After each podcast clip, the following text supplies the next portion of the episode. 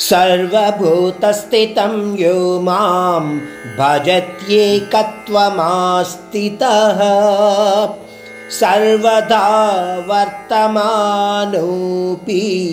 సయోగి మయి వర్తతే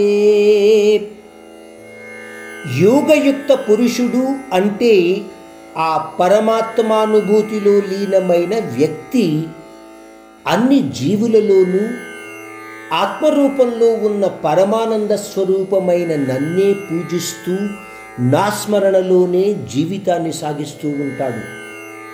అటువంటి వ్యక్తి సర్వకర్మలను నిర్వహిస్తూ కూడా అర్జున నా ధ్యానంలోనే మునిగి ఉంటాడు.